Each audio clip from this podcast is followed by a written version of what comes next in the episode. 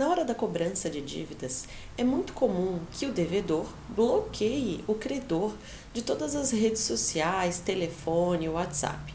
E aí fica a pergunta: como cobrar uma dívida neste caso? Então assista o nosso vídeo que hoje eu vou falar sobre esse assunto.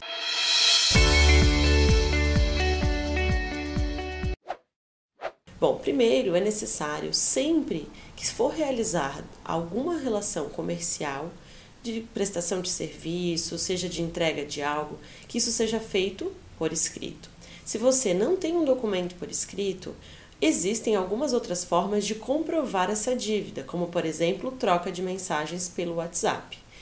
E é muito importante que você não saia a partir do momento que o devedor bloqueou você do telefone e do WhatsApp, saia entrando nas redes sociais dele e falando sobre essa dívida de forma pública, pois já há decisões judiciais condenando neste tipo de situação a parte que realizou essas denúncias nas redes sociais em indenização por danos morais.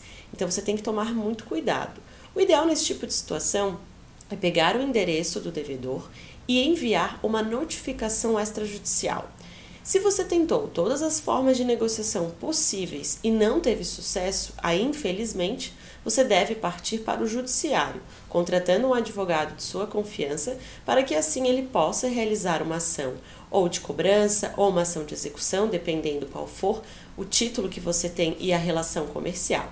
Bom, se você ainda tem alguma dúvida sobre esse tema, deixa seu recado aqui e não esqueça de nos acompanhar em todas as nossas redes sociais. Até mais!